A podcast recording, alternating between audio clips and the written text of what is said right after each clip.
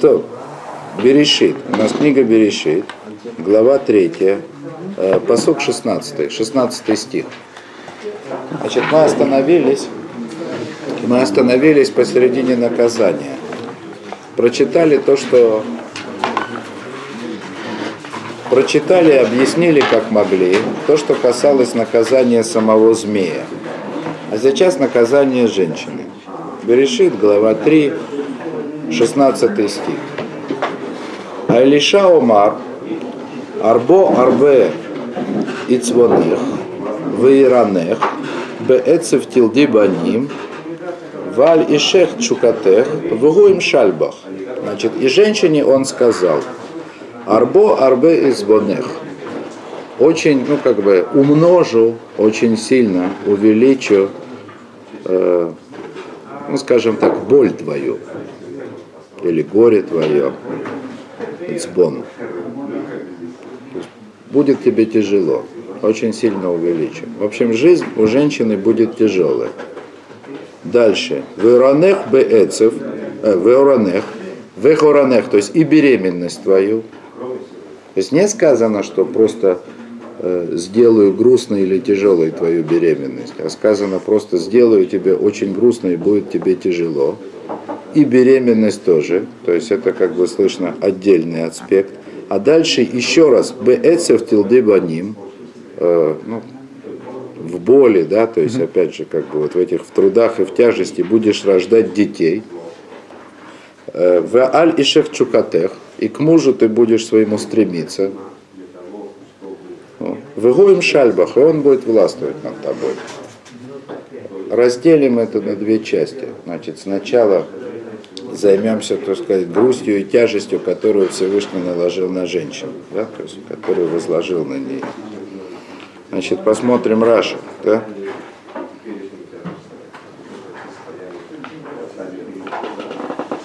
Эцбонех, Раши говорит, ну, то есть, э, арбе и рбе эцбонех, то есть, очень сильно увеличу, как бы, вот, тяжесть и грусть твою. Раши говорит, зе цар гидульбоним. Это трудность э, выращивание детей, взращивание mm-hmm. детей. Ну, это тяжело, да. И понятно, так сказать, что маленькие дети – это самое тяжелое в физическом отношении. Понятно, что это прежде всего на женщине, как ни крути. Хотя, конечно, сегодня в мире много чего меняется, но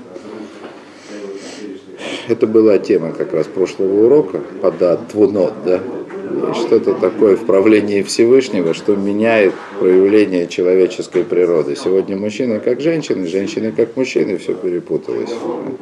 Но в принципе, как на протяжении человеческой истории, понятно, что основная тяжесть, и сегодня это во многом так, взращивание детей, да, их воспитание лежало на женщине. Есть это вот, это первая тяжесть, большая. Причем про это сказано арбе и рбе. Это будет очень, это будет очень тяжело, очень долго и очень трудно. Дальше, беременность, да, то есть тяжело. Это мучение, это тяжесть такая. Раньше этого не было. Вы знаете, есть мидраши, мы будем читать дальше. Дальше Тора будет говорить о детях, о Кайне, Эвеле. Они родились. Они родились они родились до греха, ну или они родились еще в Ганейдене. Там время-то грешить не было в Ганейдене, а дети успели родиться. То есть Машма как бы слышится из, из Мифоршем, слышится из Мидрашей, что это был нормальный порядок. Что Рождение, рождение другого человека, хотя это и было заложено как бы в природе изначально, до греха оно не должно было сопровождаться такими мучениями. Новый человек рождался как гениальная идея, которая осенила и родился. И росли они, очевидно, тоже. Ну, то есть вот из того, что мы видим в истории, из того, что мы видим в Раше, росли, взрослели они тоже очень быстро. Или на глазах, как в русских сказках.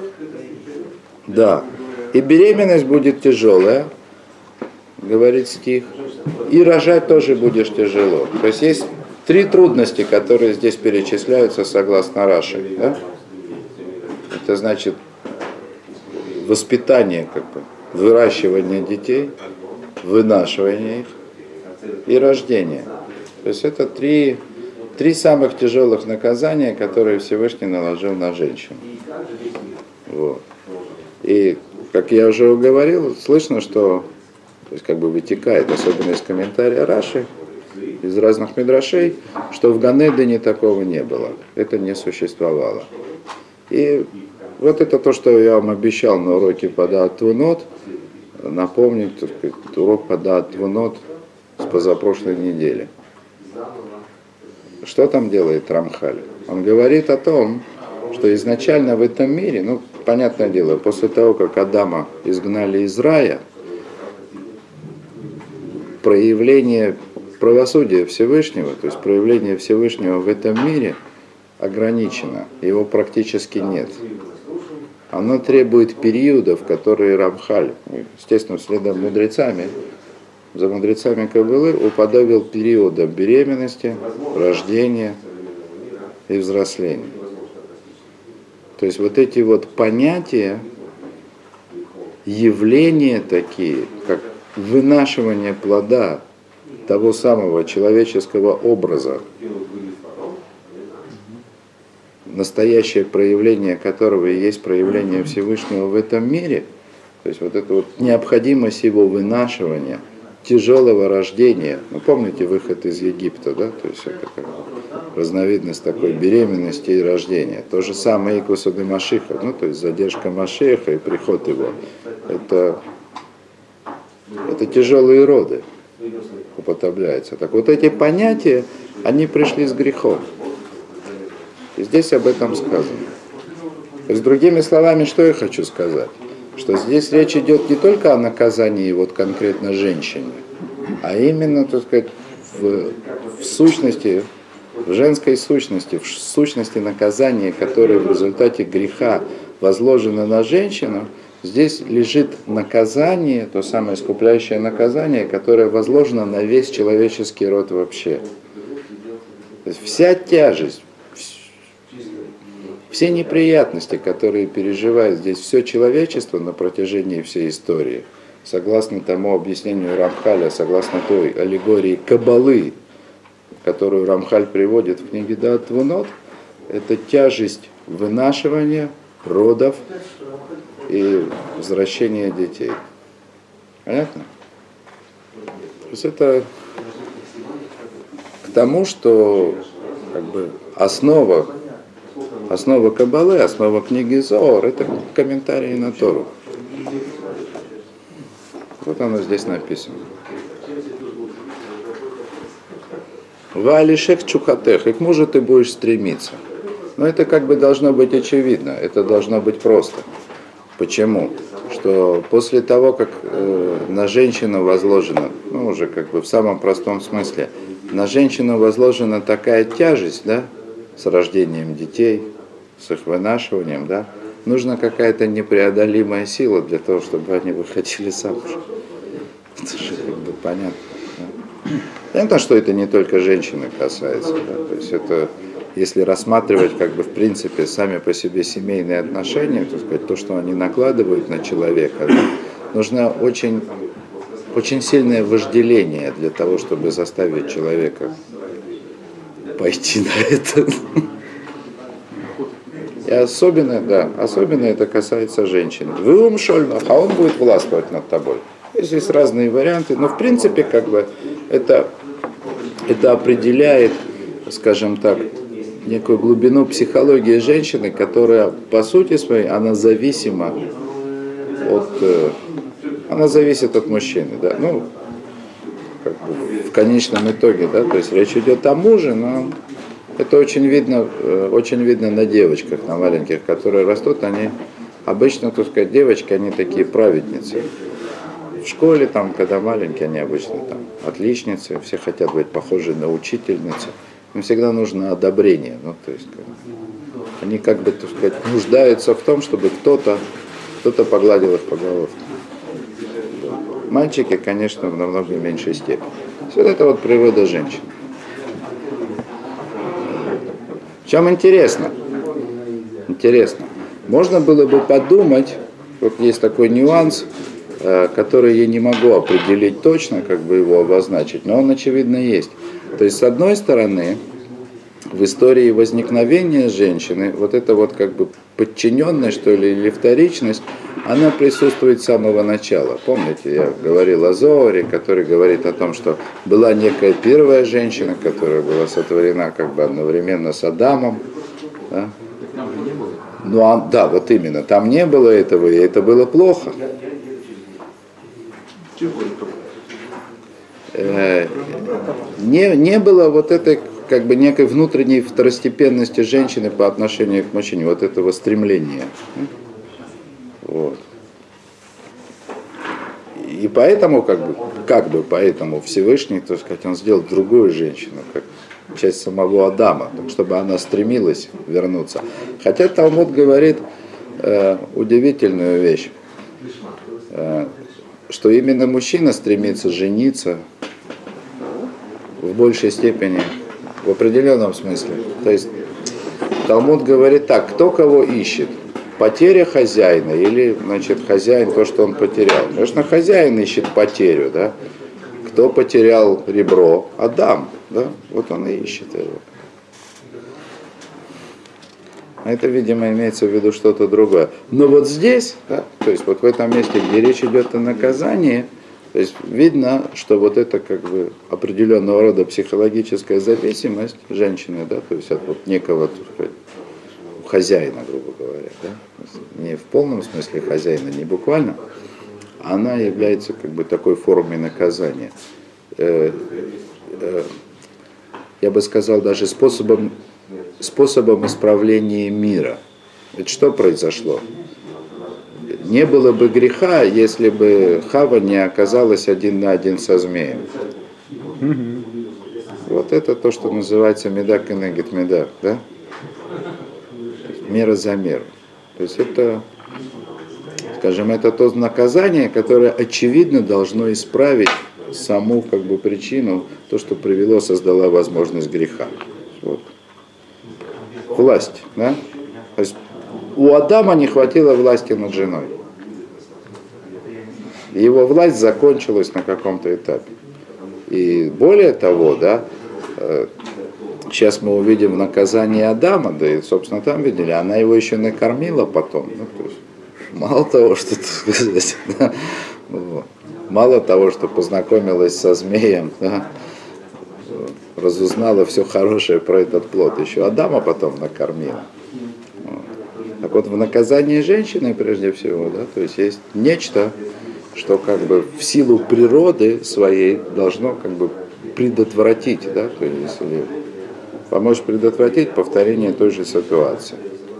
То, дальше. Первопричиной разве не Адам был в Конечно, так сейчас к нему все и вернет. Конечно, Адам был во всем виноват. Да? Вот, конечно, Адам был. Сейчас увидите. Да, и еще, раз уж, так сказать, раз уж мы первую половину стиха объяснили, не, не просто как бы относительно женщины, а относительно вообще всего, так сказать, рода людского, да, и рождениях в муках того самого человеческого образа, который в конце концов должен возникнуть. Будь то в правлении Всевышнего, оно должно проявиться полностью, будь то в самом человеке, который должен стать наконец похож для человека и проходит это тяжело, то вот это Алишек Чукатех тоже мы должны объяснить таким же образом. Этого, значит, не было, надо по ним понимать. До греха. То есть Каин и Гевель, они без этого как бы, по какому-то взаимному согласию шукают вожделения, как бы, они как бы, ну, Я ведь оговорился, да, что с самого начала в самом сотворении женщины, то есть в форме ее возникновения, уже была заложена как бы определенная зависимость, но, видимо, она была недостаточная. Так получается. тем, что она произведена из, из мужчин. Да, Ну, то есть распался он на две части. Да. Разве нет мнения, что Каин и Эва были рождены после уже? Э, В Ганедаме, но после них. Тогда Неважно, все равно были в Ганейде. Ганедам. Да, скорее всего, они были рождены после греха, но в любом случае они родились в Ганейде. В любом случае родились в Ганейде. Ну, это как бы о скорости рождения, взросления и всего, и всего остального. То, То, давайте дальше. 17 стих. Уля Адам Амар, кишамата леколиш тыха, вот она, поскольку послушал ты голос жены своей, ветохаль минаец, и ел от дерева, а шерце виси халеймор лото халь мимену, значит, по поводу которого я заповедал тебе, сказав, не ешь от него. Арура Адама Бавурех, проклята земля из-за тебя. Раши говорит такую вещь.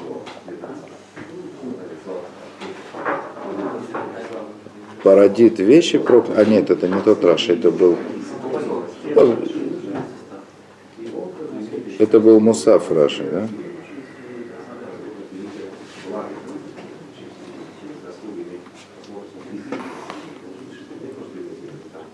Да не, нет, нет, это не то. Вот-вот, этот Мусаф Раши, который говорит так, да?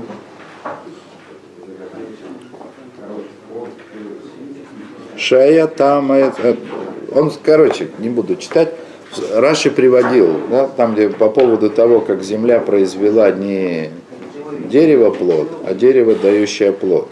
То есть в самом начале я говорил тогда, да, что возможность греха, она была предусмотрена тем, что земля произвела дерево, дающее плод, а не дерево плод. То есть как бы отчасти и на земле тоже лежала вина за грех Адама.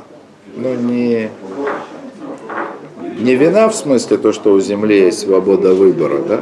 но в силу своей природы земля тоже участвовала в том, что Адам согрешил. И Раша говорит о том, что земля была проклята, потому что она тоже послужила причиной как бы, вот, того греха, который совершил Адам. Косвенно. Ну, в общем-то, да. Вот.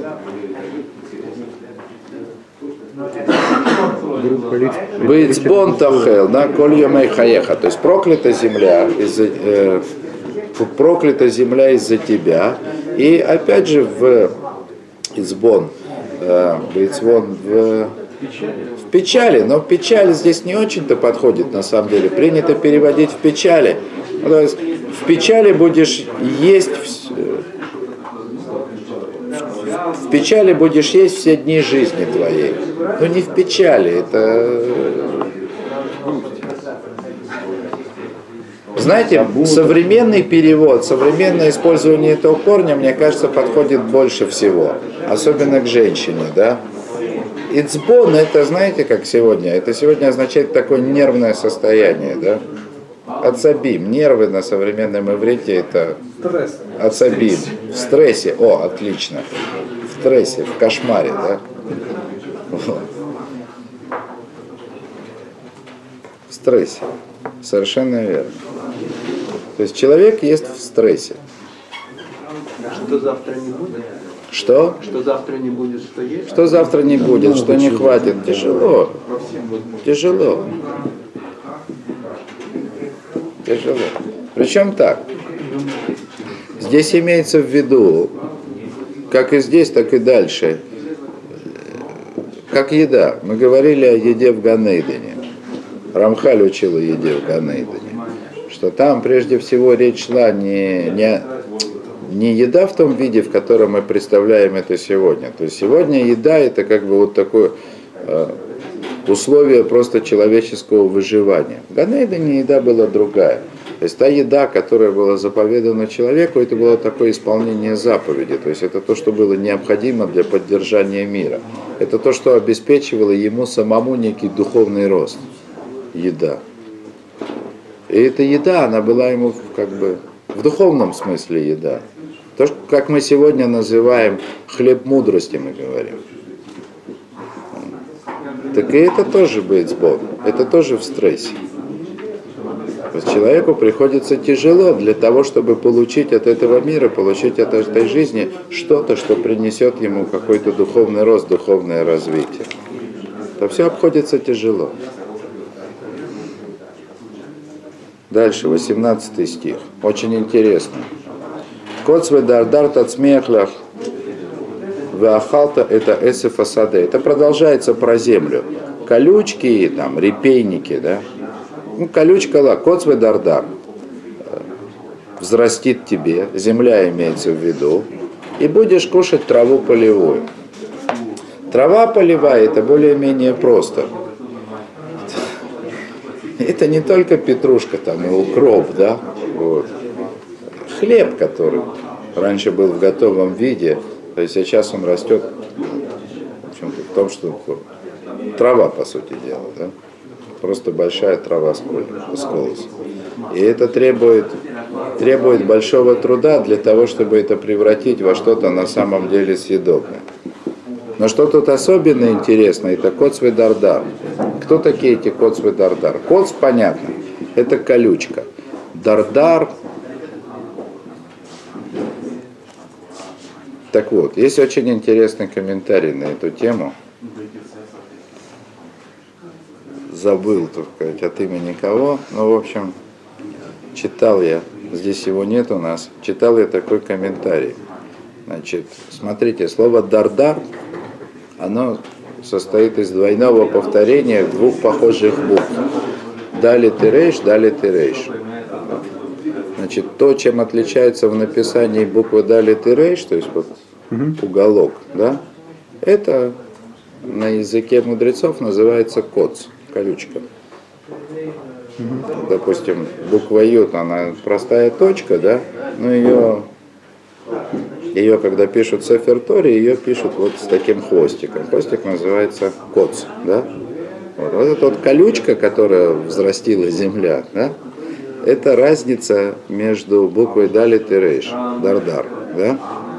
А буквы Далит и Рейш, они, то есть вот эта разница между буквами Далит и Рейш, она может оказаться очень принципиальной в некоторых местах. Например, слово «эхад» – «один». Да? Буква «далит». А если мы уберем коц и превратим «далит» в «рейш», появляется слово «ахер» – «другой». Эхад – это Ашем, то, что мы говорим Шма. Шма Исраиль, Ашем Алякейн, Ашем Эхад, да, и делаем дагеш или дали, да, то есть нужно произнести это дали так, чтобы оно раскатывалось, да. А Ахер – это другой, это альтернатива, это есть отрицание единства Всевышнего. Так вот, вот этот вот Коци Дардар, это намек на что, да? Язычество. Что дали Тирейш, да? Путаться будешь, да? То есть Ну, в. Свидетельство о единстве Всевышнего, или там, допустим, отрицание его, свидетельстве о, о множестве, да, они будут расти из этой земли в перемешку. Как, допустим, мы сегодня говорили о животных. Каждое животное, с одной стороны, оно очень низменное и грязное, и оно несет в себе какие-то дурные качества, ну, которые в том числе наделен человек. С другой стороны, это же самое животное, оно поет какую-то песню Всевышнему. То есть каком-то из своих качеств оно показывает, указывает на какое-то качество Всевышнего, которое есть его достоинство. Так и все в этом мире. Это коцведардар, да? Это то, что одним боком свидетельствует на единство Всевышнего, свидетельство о единстве Всевышнего, а с другой стороны оно как бы подсказывает человеку, что на самом деле есть в этом кто-то другой, да?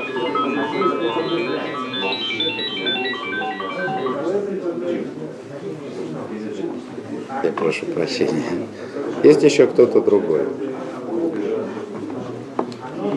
О змее, который сказал, и будете как боги, знающие добро и зло. То есть придется вам теперь разбираться между добром и злом. Между тем, что свидетельствует о единстве Всевышнего, и том, что наоборот его отрицает. Вот это дардар, который теперь растет из земли. И с ним придется разбираться. Ну или если, если говорить как бы более предметно, ведь то же самое для того, чтобы получить хлеб, просто простой хлеб, который является основой человеческой еды, э, нужно совершить несколько работ. Одна из важнейших которых это брейра, выбирать. То есть нужно, нужно отобрать еду от нееды. То есть еда, то есть то, что нужно человеку на самом деле нужно, оно приходит в этот мир, упакованное во множество, множество оболочек, которые не только не еда, но они еще и вредны. И от них нужно избавляться. Это опять тот же самый дардар. А коц, коц, то есть колючка, он говорит о том, что разница между Эхад и Ахер, то есть разница между тем, что указывает на единство Всевышнего, и тем, что его отрицает, она может оказаться вот такой вот маленькой, да? что какого-то нюанса, да? небольшой ошибки будет достаточно, чтобы вместо того, чтобы служить Всевышнему, человек занимался идолопоклонством. Так, давайте на этом остановимся. Спасибо.